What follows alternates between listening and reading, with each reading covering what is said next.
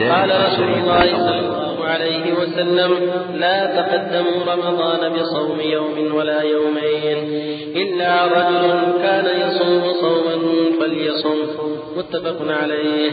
وعن عمار بن ياسر رضي الله عنه قال من صام اليوم الذي يشك فيه فقد عصى أبا القاسم صلى الله عليه وسلم. ذكره البخاري تعليقا ووصله الخمسة وصححه ابن خزيمة وابن حبان. وعن ابن عمر رضي الله عنهما قال سمعت رسول الله صلى الله عليه وسلم يقول إذا رأيتموه فصوموا وإذا رأيتموه فأفطروا فإن غم عليكم فاقدروا له. متفق عليه. ولمسلم فإن أغمي عليكم فاقدروا له ثلاثين. وللبخاري فأكملوا العدة ثلاثين. وله في حديث أبي هريرة رضي الله عنه فأكملوا عدة شعبان ثلاثين. الحمد لله وصلى الله وسلم على رسول الله وعلى آله وأصحابه ومن اهتدى به أما بعد هذه الأحاديث كلها تتعلق بدخول رمضان وخروجه وصوم يوم الشك. يقول النبي صلى الله عليه وسلم لا تقدموا رمضان صوم يوم ولا يومين. إلا رجل كان يصوم صوما فليصوم. هذا الحديث الصحيح يدل على أن لا يجوز تقدم رمضان صوم يوم ولا يومين بل يجب الانتظار حتى يثبت الشهر. هذا هو الواجب. وهذه عبادة شرعها الله محددة فليس لأحد يزيد فيها ما لم يشرعه الله. بل يجب تقيد بشرع الله في دخولها وخروجها. هذه عبادة وهي الصوم. إلا رجل له عاد يصوم فلا بأس. مثل إنسان يصوم الاثنين والخميس فصادف يوم الخميس أو الاثنين آخر الشهر آخر شعبان فلا بأس أن يصوم بنية حاجته صوم الاثنين والخميس. أما أن يصوم من أجل رمضان لا. حتى يثبت الشهر أو تكمل عدة شعبان أما ثبوت دخول الشهر بالرؤية أو بإكمال عدة شعبان. ولهذا جاء في حديث ابن عمر صوموا رؤيته وافطروا رؤيته فإن غم عليكم فقدروا له لفظ الله فاقدروا له ثلاثين لفظ الله فاكملوا العدة في حديث أبي هريرة فاكملوا عدة شعبان كل هذا يدل على وجوب إكمال العدة. ولا يجوز لأحد أن يصوم بالشك. إما بالرؤية ثابتة وإما بإكمال العدة ثلاثين. في شعبان في رمضان في القعدة جميع الشهور التي يحتاج الناس للتثبت فيها لابد من التثبت. دخول الحجة لأجل الحج ودخول رمضان لأجل الصوم دخول شوال لأجل الفطر. تجب العناية بها حتى يكون الناس على بينة. ومن صام اليوم الذي يشك فيه قد عصى أبا صلى الله عليه وسلم كما قال عمار. مثل قول أبي هريرة لما رأى رجل خارج بعد الأذان قال أما هذا وقد عصى أبا القاسم المقصود لا يجوز كونه يتعمد صوم يوم الشك أو يوم الثلاثين سواء كان السماء مصية أو كانت غيبة لا فرق. وكان ابن عمر رضي الله عنه يصوم إذا كان غيب والصواب عدم الصيام. هذا الاجتهاد الذي فعله ابن عمر رضي الله عنه ليس بصواب. والصواب أن المسلمين ينتظرون حتى يثبت الشهر بالرؤية أو بإكمال العدة في جميع البلدان هذا هو الواجب لأن الحديث صحيح صريح في المقام فالواجب الأخذ به والتمسك به. في رمضان لابد تكمل عدة شعبان ثلاثين أو رؤية الهلال ثلاثين فيصومون. والله جل وعلا أوجب على عباده الصوم وبين لهم حدوده فالواجب التقييد بالحدود التي حدها سبحانه على لسان النبي صلى الله عليه وسلم. ويأتي أنه يقبل فيه واحد كما يأتي في حديث عمر إن شاء الله.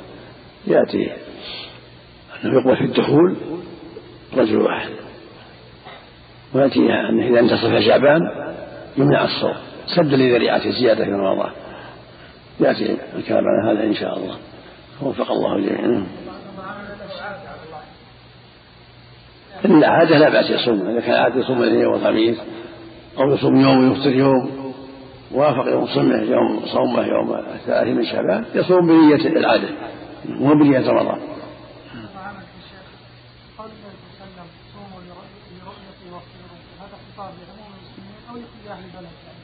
الصواب أن عموم المسلمين.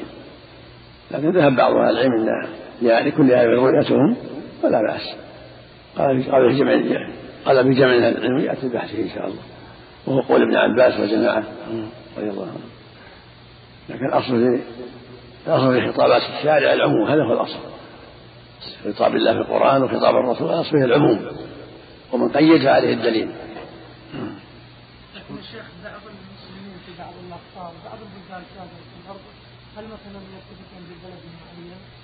إذا ما شافوه يطلبوا بالرؤية التي رآها غيرهم. نعم.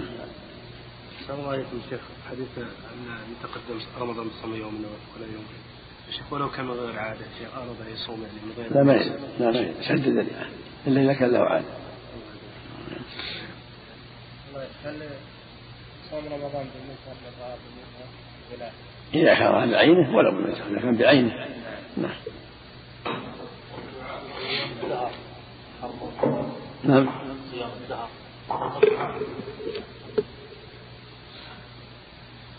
ظاهر الحديث المنع. والنبي صلى الله عليه وسلم لا صام من صام الدهر. لا صام ولا أفطر. لا معناه إنه ما على الصيام نسأل الله السلامة. أفضل الصيام أن يصوم يوما ويفطر يوما كما قال النبي لعبد الله بن عمرو. فلما سأله عبد الله إني أريد أفضل منه قال لا أفضل من ذلك. وأخبر صلى الله عليه وسلم هذا هو صوم داوود النبي عليه الصلاة والسلام. كان يصوم يوما ويفطر يوما؟ عليه الصلاة والسلام. يؤجر عليه. نعم. يؤجر عليه.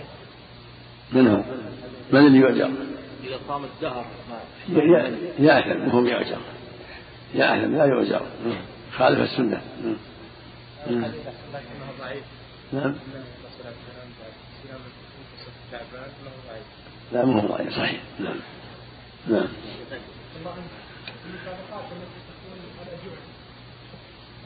فيها تفصيل يقول فيها تفصيل. وهذا محله نعم. قال الحافظ ابن حجر رحمه الله تعالى في كتاب الصيام وعن ابن عمر رضي الله عنهما قال ترى الناس الهلال فأخبرت النبي صلى الله عليه وسلم أني رأيته فصام وأمر الناس بصيامه. رواه أبو داود وصححه الحاكم وابن حبان. وعن ابن عباس رضي الله عنهما أن أعرابيا جاء إلى النبي صلى الله عليه وسلم. فقال أتشهد أن لا إله إلا الله؟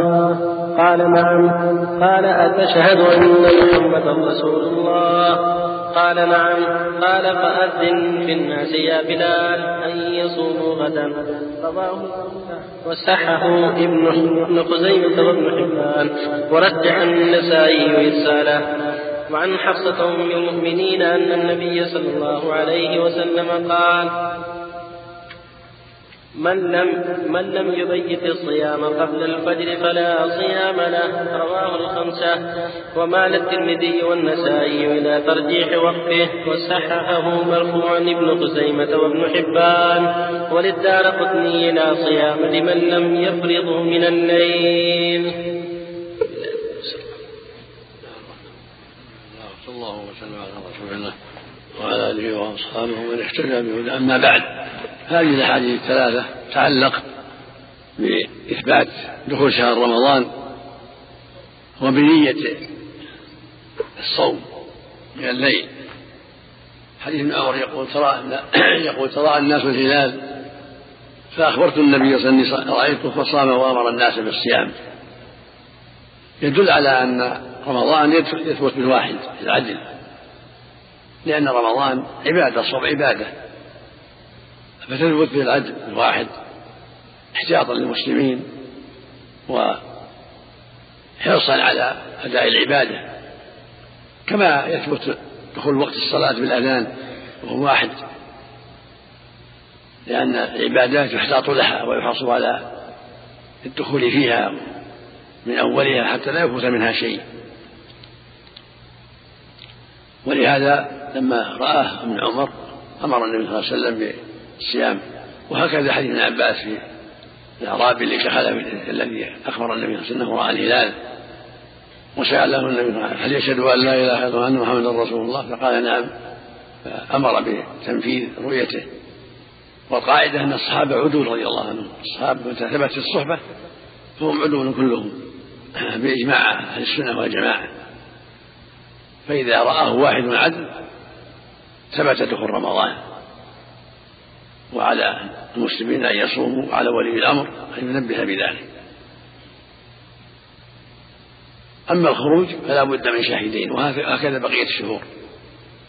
بقية الشهور لا بد فيها من شاهدين عدلين لما جاء في حديث عبد الرحمن بن زيد بن الخطاب رضي الله عنه أنه جالس أصحاب النبي صلى الله عليه وسلم وأخبروه أن النبي صلى الله عليه وسلم قال إذا شهد شاهدان صموا وأفطروا. حديث الحارث بن حاطب أمير مكة النبي صلى الله عليه وسلم أمرهم أن يصوموا وينسكوا من شهادة عدلين ويفطروا كذلك. الحاصل أن العدلين يثبت فيهما جميع الشهور. أما العدل الواحد فلا يثبت به إلا دخول رمضان فقط احتياطا للعبادة وحذرا من إضاعتها. والحديث الثالث حديث حفصة أم المؤمنين رضي الله عنها بنت عمر بن الخطاب أنها روت عن النبي صلى الله عليه وسلم قال من لم يبيت الصيام قبل الفجر فلا صيام له. ويعضده في المعنى قوله صلى الله عليه وسلم إنما الأعمال بالنيات وإنما لكل امرئ ما نوى فلا يكون صام رمضان إلا بنية. فإذا دخل رمضان ولم يبيت النية ما صام. الصيام عليه واجب. الصيام واجب على المسلمين المكلفين. فلا بد من نية الصوم الذي أوجبه الله عليه قبل طلوع الفجر. أما النافلة فأمرها أوسع كما يأتي في حديث عائشة إن شاء الله. النافلة له أن يصوم من أثناء النهار. أما الفريضة كرمضان والكفارات والنذر فهذا يكون من الليل. لا بد من التبييت والنية مقدمة قبل طلوع الفجر بحديث حفصة ومع مع عموم حديث إنما الأعمال بالنيات متفق على صحته وأدلة أخرى في النية. وفق الله جميعا نعم. يا أخي لا والأظهر أنها لا, لا تكفي. بعض الفقهاء قال تكفي لكن الأظهر لا تكفي لأنها يعني أمور عظيمة أمور دينية لم يثبت فيها إلا الرجل. حديث بلال حديث ابن عباس في الأعرابي وحديث ابن عمر. ورقي شهادتان نعم.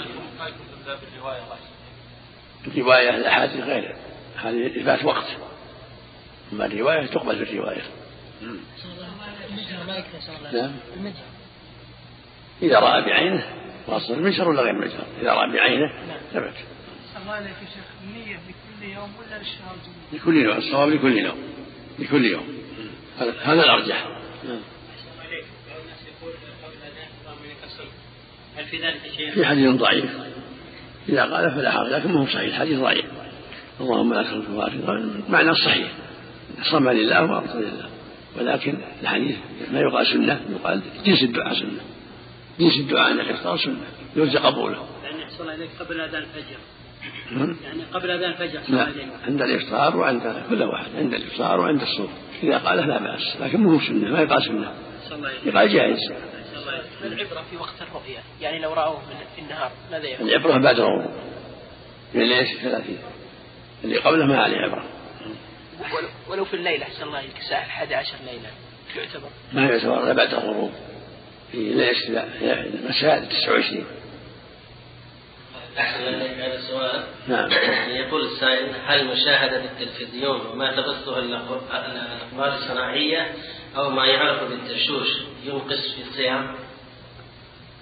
هذا منكر. مشاهدة الأفلام الخبيثة من التلفاز أو الدشوش ما يجوز للصائم وغير الصائم لكن ما يبطل الصوم.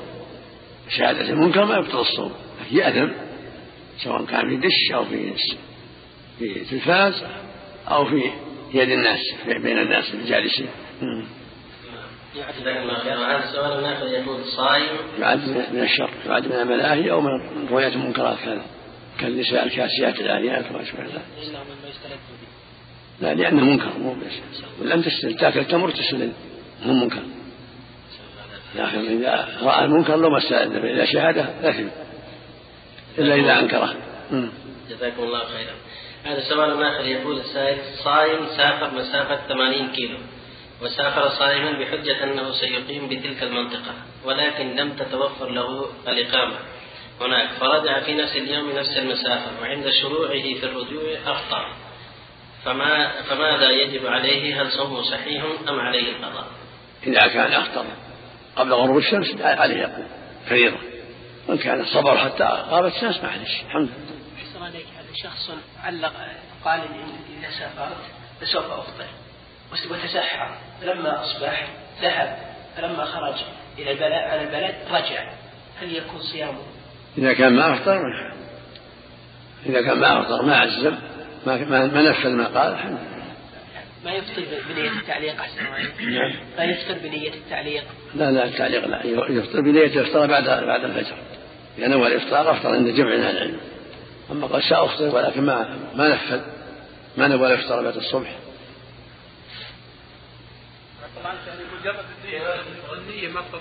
النية قبل قبل دخول الفجر. أما إذا نوى بعد الفجر فالأحوط له أنه يقضي إذا كان فريضة. ها؟ إذا كان فريضة ما يصح.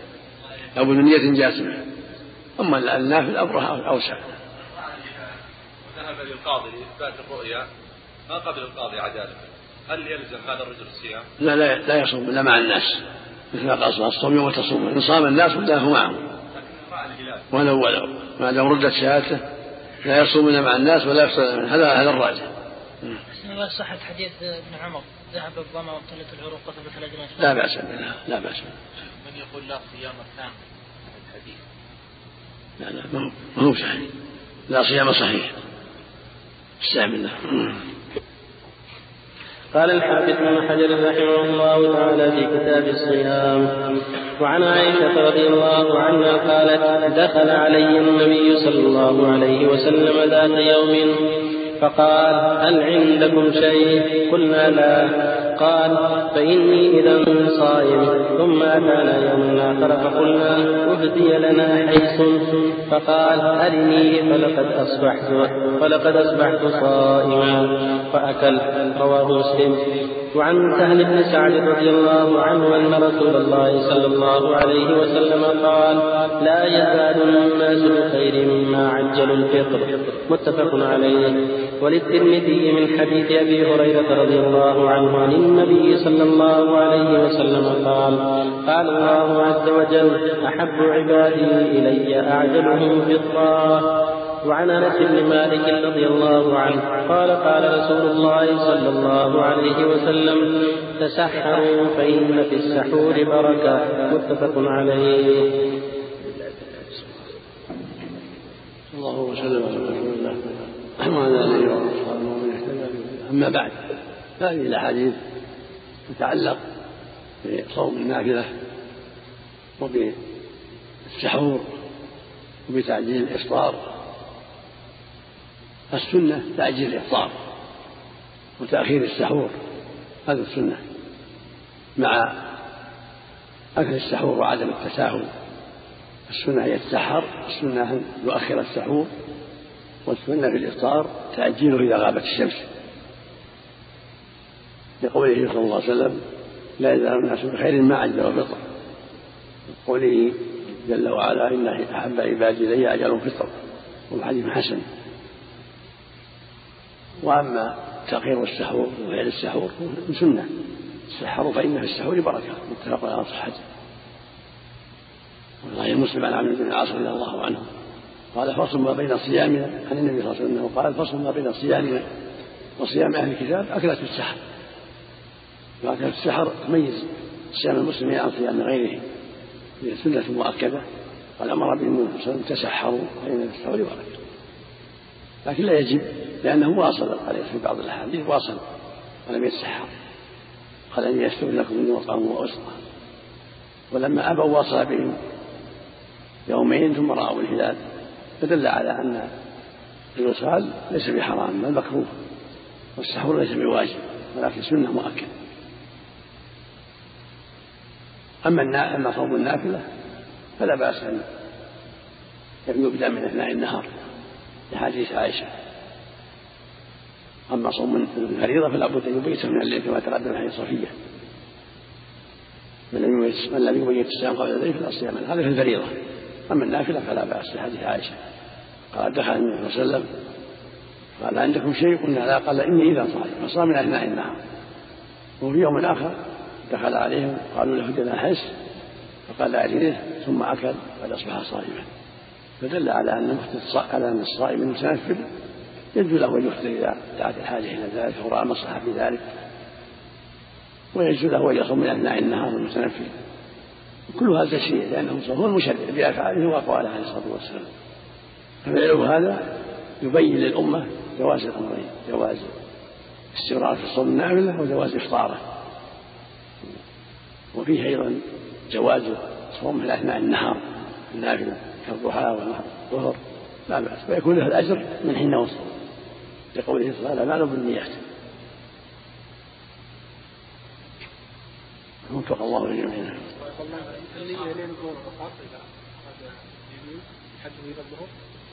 من من حين بدأ سواء الظهر ولا ضحى؟ من حين بدأ له أجر الصائمين سواء بدأه قبل الزوال أو بعد الزوال.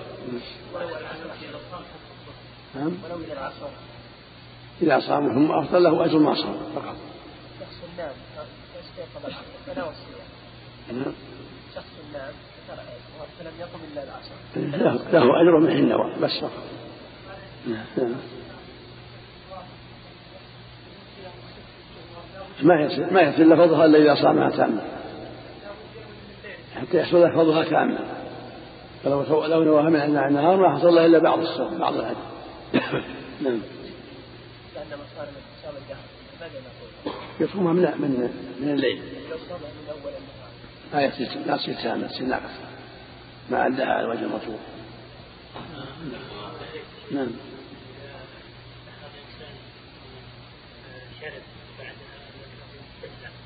النواة ثم شرب ما يضر ما يضر ولا يضر ما دام بقي له أن يأكل فهو يشرب. ولو نوى الإمساك حتى يطلع الفجر نعم. هذه بعض الأسئلة. يقول السائل إذا نام الإنسان الليلة الثلاثين في من شعبان على نية إن كان غدا من رمضان فأنا صائم ولم يستيقظ إلا بعد طلوع الفجر وتبين هذا اليوم من رمضان فهل تبيت النية عنده فهل عليه قضاء لأن هذه نية معلقة. نعم. ويوم الشك لا يجوز صيامه. سؤال آخر يقول عندما يستاك الصائم في يوم من أيام الصوم باستواك رطب فإنه يحس في فمه ببعض الطعم في ذلك الإسلام فيصب عليه دفع هذا اللعاب إما لكثرته أو لوجوده في المسجد فما الحكم في ذلك؟ السواك ما يضر الصوم السواك ما يضر الصوم مشروع للصائم الصوم الصائم يستاك وغير الصائم وما يحس به من الطعم ما يضر هذا شيء. معفو عنه جزاكم الله خير. وهذا سؤال آخر يقول رجل كان ينتظر الإفطار مع أبنائه فجاء أحد أولاده الصغار وقال يا أبي لقد لقد أذن المؤذن. فأفطر الأب دون التأكد دون التأكد من الخبر. وبعد مدة أذن المؤذن فهل صومه صحيح أم عليه قضاء؟ إن كان إذا كان فرض عليه القضاء كان نافلة لأنه أولا الصبي لا يعتمد عليه صغير في مثل هذا. ثم أيضا كان خطأ كان أنه أخطأ وأنه بقي قد بقي نهار فعليه قضاء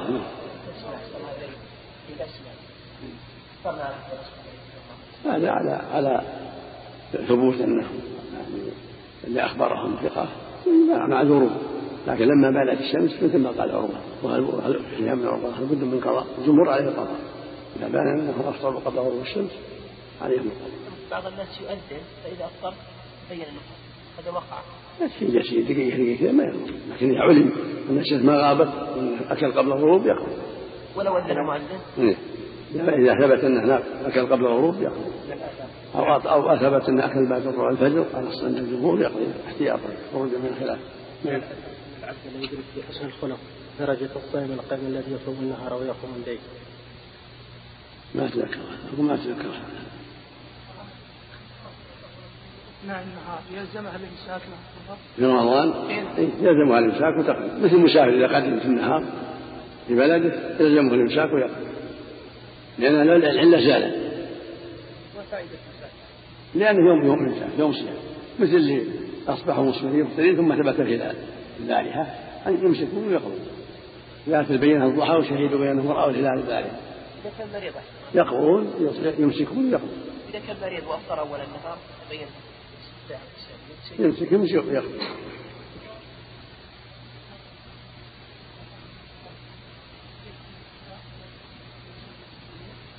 ما ما بلغني قال الحافظ ابن حجر رحمه الله تعالى في كتاب الصيام وعن سلمان عن سليمان بن عامر الضبي.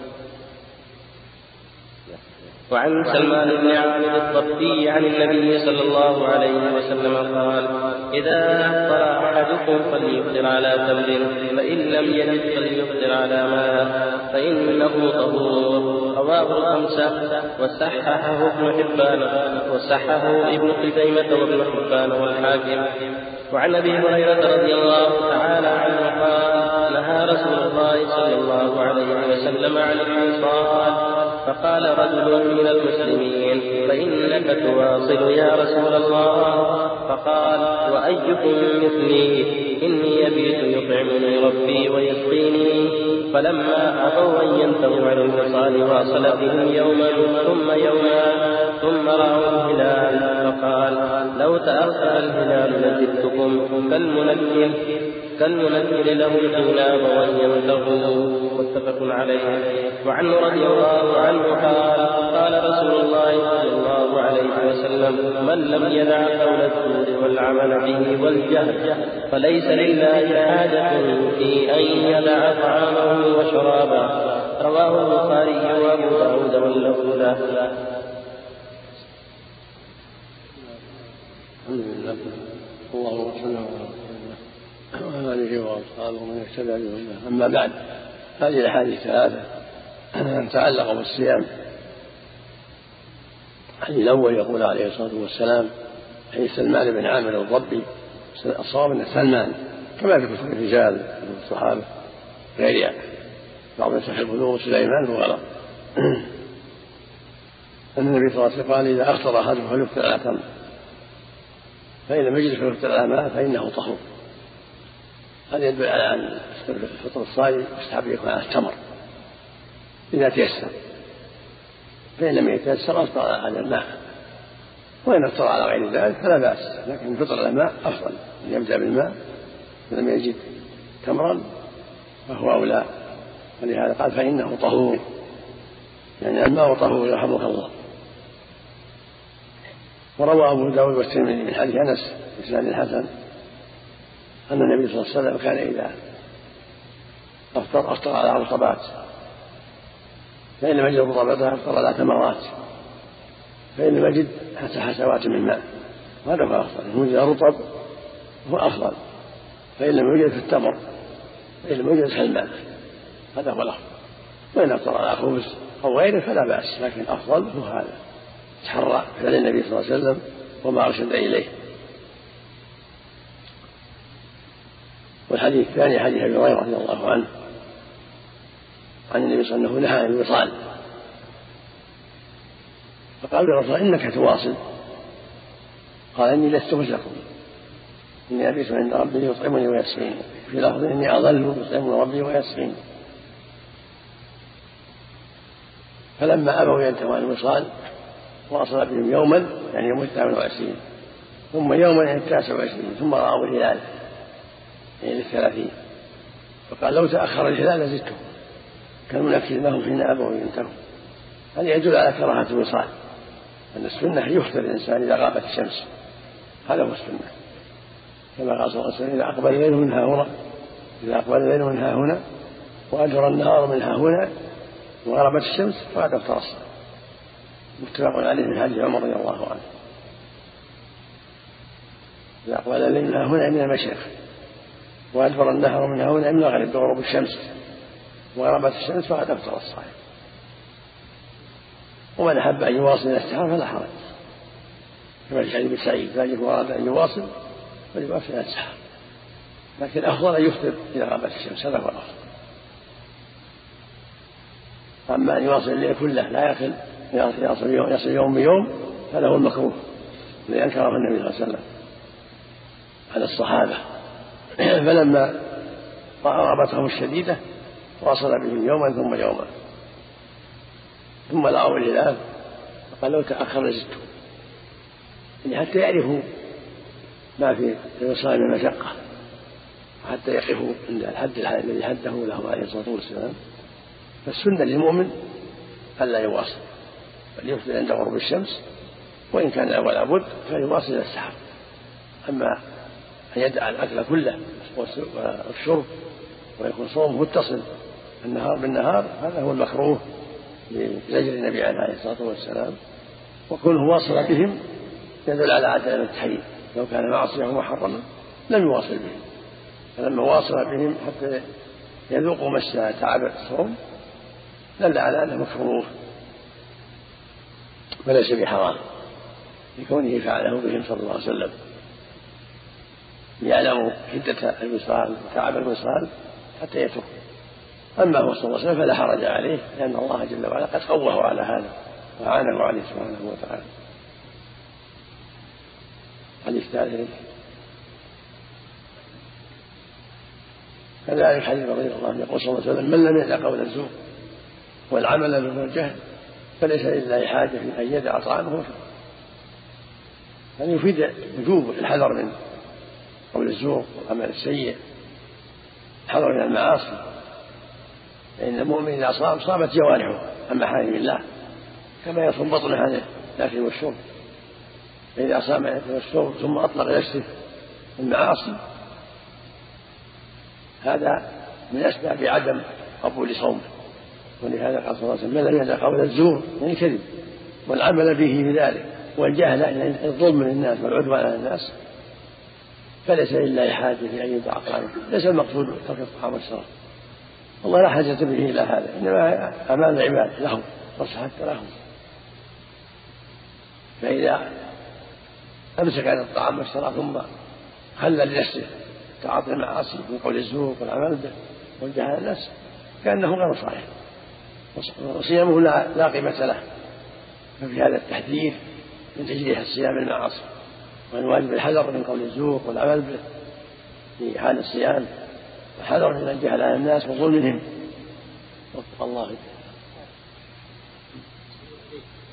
لا يصلي الا في رمضان رمضان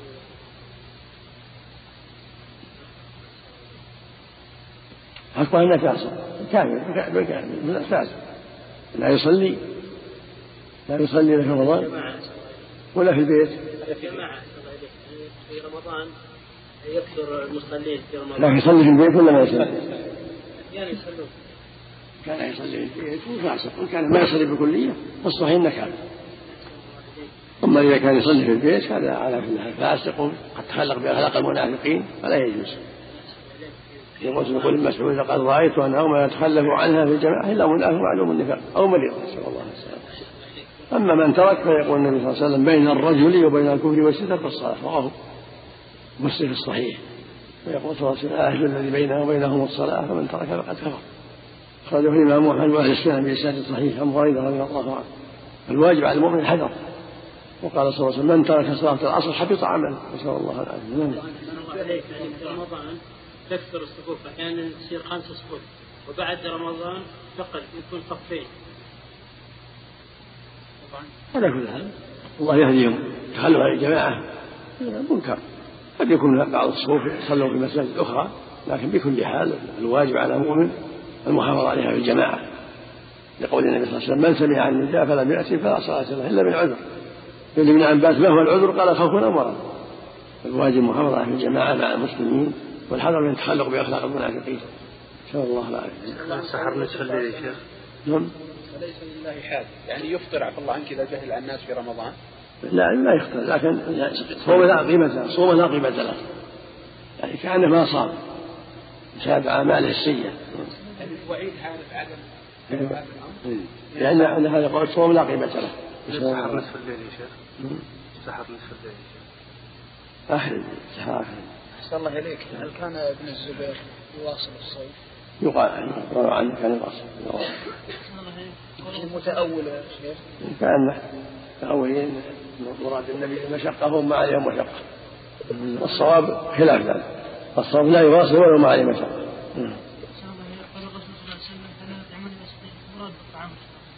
ما يفتح الله على قلبه من الذكر والأنس. مو طعام الحسي كما يقول بعض الناس من الجنة. لا لو كان يأكل من الجنة ما صار صالح. المقصود ما يفتح الله عليه من مواد الأنس ونفحات القدس والكلام بالذكر. والعبادة. يقوم مقام الطعام والشراب. نعم. ما يجوز يواصل لا في لا في السنة مرة ولا مرتين ليس له وصال أبدا. مطلقا شيخ لمسة كان الطعام يا شيخ مطلقا يا شيخ هل يكون عبادة؟ لا إلا إذا كان صوم وراء يوم يصوم يوم وراء يوم ما يفعل أما أن يعذب نفسه ما لا يجوز. هل ورد مع بعض الفقهاء يقولون إن الغيبه تفطر يا شيخ؟ فما تفضل خاصة من جهة الأداء يعني يعني أنها تضعف الأجر. لا. ما تفضل الصوم الصحيح يجزي لكن ما عليه والله أعلم أحسن الله إليك. الطيب هل هو مكروه للصائم؟ ما يضر الصائم. إذا ما تشركه ما يضر. بس لا لا يستعار هذه باب الأسئلة يقول السائل هل يجوز صوم صيام شهرين متتاليين من أجل التأدب ومعاقبة النفس استنادا لحديث الكفارة؟ النبي كان يواصل شعبان مع رمضان في بعض الأحيان. السنة للمؤمن إذا كان ولا بد يصوم يوم ويفطر يوم هذا السنة. فإذا واصل شهر, شهر واحد غير رمضان لا بأس كما فعل النبي صلى الله عليه وسلم. شهر واحد النبي ما كان يواصل إلا شهر واحد مع رمضان. أما الزيادة فلا يكره. أن صيام يقول شهر من السنة؟ نعم. صيام شهر شعبان كامل. نعم. هل هل هذا نعم نعم. من التأدب ومعاقبة النفس نعم. صيام شهرين متتاليين من التأدب ومعاقبة النفس لا ما ينصح الله جل وعلا أرحم بعباده منهم. منهم بأنفسهم. لا يعاقب نفسه إلا بالمشروع. لا يعاقب بغير المشروع النبي صلى الله عليه وسلم أنكر على من وعصى الدهر قال لا صام ولا أفطر لا صام صام الأبد. فلما سأله عبد الله بن عمر قال يا رسول الله إني أطيق أفضل من ذلك. إن أفضل من صوم يوم فتبين قال لا أفضل من ذلك. نعم. كان الرسول صلى الله عليه وسلم يصوم شعبان كل سنة أو صامه مرة واحدة؟ لا كان يصوم كل سنة. ربما صامه كله وربما صامه إلا يومين ثلاثة صحيح في آخر. نهي الرسول عن صوم نصف شعبان. كيف؟ ممن يبتدي ممن يبتدي الصوم بعد النصف؟ هم من صام من أوله واستمر أو صام أكثر فلا بأس. ما يقع هذا الذي يوم الشك يصوم؟ عفى الله عنك؟ إيه، إن صام من من أول شعبان فلا بأس. أو صام شعبان كله لا بأس. المنهي عنه المنهي عنه من يصوم آخر شعبان أو من بعد النصف هذا منهي عنه. أما إذا صام أكثر شعبان أو كل شعبان فلا بأس. هذا سنة. لو إذا بلغه الدليل متأخر في نصف شعبان وبدأ في الصيام في نصف شعبان. يعني بدأ بالنصف إيه نعم. يمنع. يعني وصله الحديث تو واصل الحديث في نصف شعبان. يجب عليه. جزاكم الله خيرا هذا سؤال آخر يقول ما هو صيام الدهر؟ وهل يجوز الصيام أيام متتالية إسنادا لحديث استنادا لحديث الذي فيها فيما معناه أن النبي صلى الله عليه وسلم كان يسأل أهله عن الإفطار فإذا لم يجد ينوي الصيام وهل يجوز لي الصوم لظروف مادية صعبة؟ يقول ما هو صيام الدهر؟ وهل يجوز الصيام أياما متتالية استنادا لحديث الذي فيما فيما معناه؟ أن النبي صلى الله عليه وسلم كان يسأل أهله عن, الإفطار فإذا لم يجد ينوي الصيام. ثم يقول وهل يجوز لي الصيام لظروف مادية صعبة؟ لا بأس النافلة إن شاء إذا شاء صار. نوم من أثناء النهار إذا لم يكن سابقا يصوم من أثناء النهار لا بأس. ولا هو يختر المتنفل.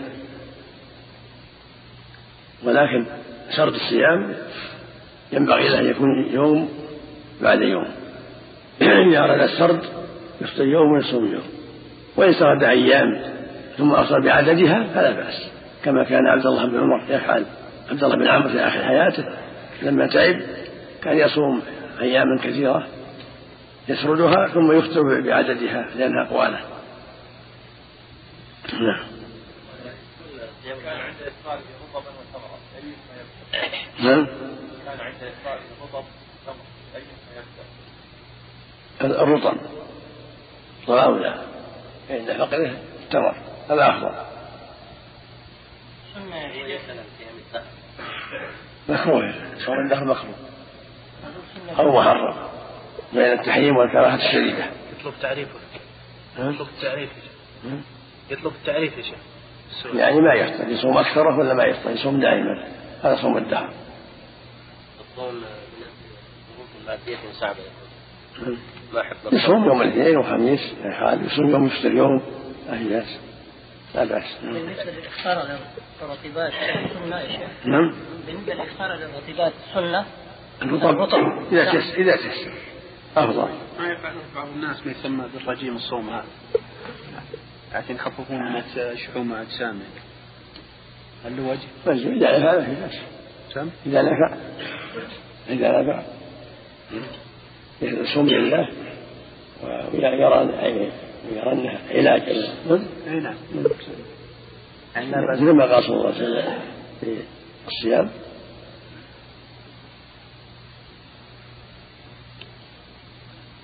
نعم. الصوم تصح صحيح جاء صوم الصحو نعم. نعم لا بأس به نعم. ساكر وتغنم نعم. في بعضها ساكر الصح في بعضها صوم تصح في بعضها ساكر وتغنم ولا بأس به. نعم. قال الحافظ حجر رحمه الله تعالى في كتاب الصيام وعن عائشة رضي الله عنها قالت كان النبي صلى الله عليه وسلم يقبل وهو صائم ويباشر وهو صائم ولكنه كان أملككم لإذبه متفق عليه واللفظ لمسلم وزاد في رواية في رمضان. وعن ابن عباس رضي الله تعالى عنهما أن النبي صلى الله عليه وسلم احتجم وهو محرم واحتجم وهو صائم. رواه البخاري. وعن شداد بن أوس أن النبي صلى الله عليه وسلم أتى على رجل بالبقيع وهو يحتجم في رمضان. فقال أفطر الحاج فقال أفطر الحاجم والمحجوم. رواه الخمسة إلا الترمذي. وصححه ابن حمد وصححه أحمد وابن خزيمة وابن حبان.